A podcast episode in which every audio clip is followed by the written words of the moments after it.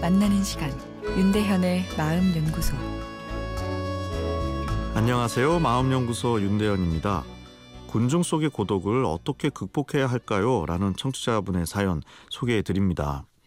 그동안 못 만났던 사람들과 술 한잔 기울이고 싶은데 다들 바쁘다는 이유로 만나기가 어렵네요. 에스엔에스 주소록에 친구는 많은데 실제로 만날 수 있는 사람은 거의 없네요. 친구를 만들고 싶어도 나이가 들어감에 따라 저도 그렇고 사람들이 의심이 많아지는 탓에 업무 외적으로 다가가기가 어렵습니다. 이럴 때 군중 속의 고독을 느끼는데요.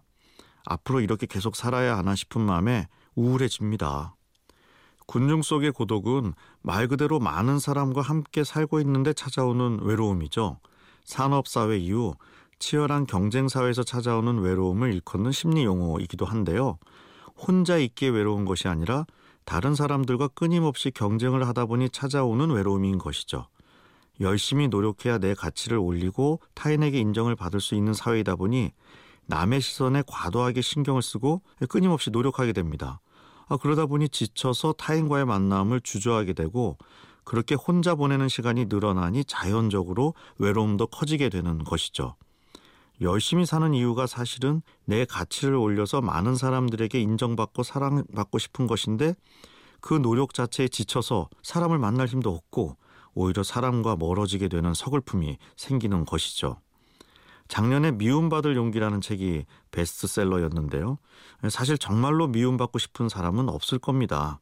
여기서 미움받을 용기는 심리용어로 정확히 얘기하면 심리학적 용기를 좀 강하게 표현한 책 제목이라 볼 수 있습니다. 심리학적 용기는 군중 속의 고독을 벗어날 수 있는 열쇠가 될 수 있는데요. 이 심리학적 용기 어떤 것일까요? 여기서 심리학적 용기라는 것은 나를 있는 그대로 상대방에게 보여줄 수 있는 용기입니다.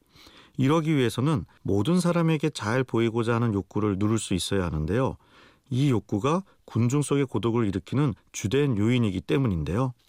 군중 속의 고독에서 벗어나는 길은 주변에 더 많은 사람을 두는 것이 아니라 단 한 명이라도 내 있는 그대로의 모습을 받아주고 공감해주는 존재가 있을 때 자연스럽게 찾아옵니다. 그 한 명을 만나기 위해선 바쁘고 지쳤더라도 누군가에게 나를 보여주는 용기의 시간을 가지는 게 필요한 거죠.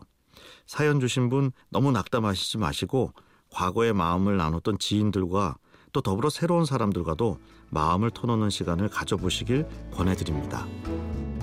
윤대현의 마음연구소, 지금까지 정신건강의학과 전문의 윤대현 교수였습니다.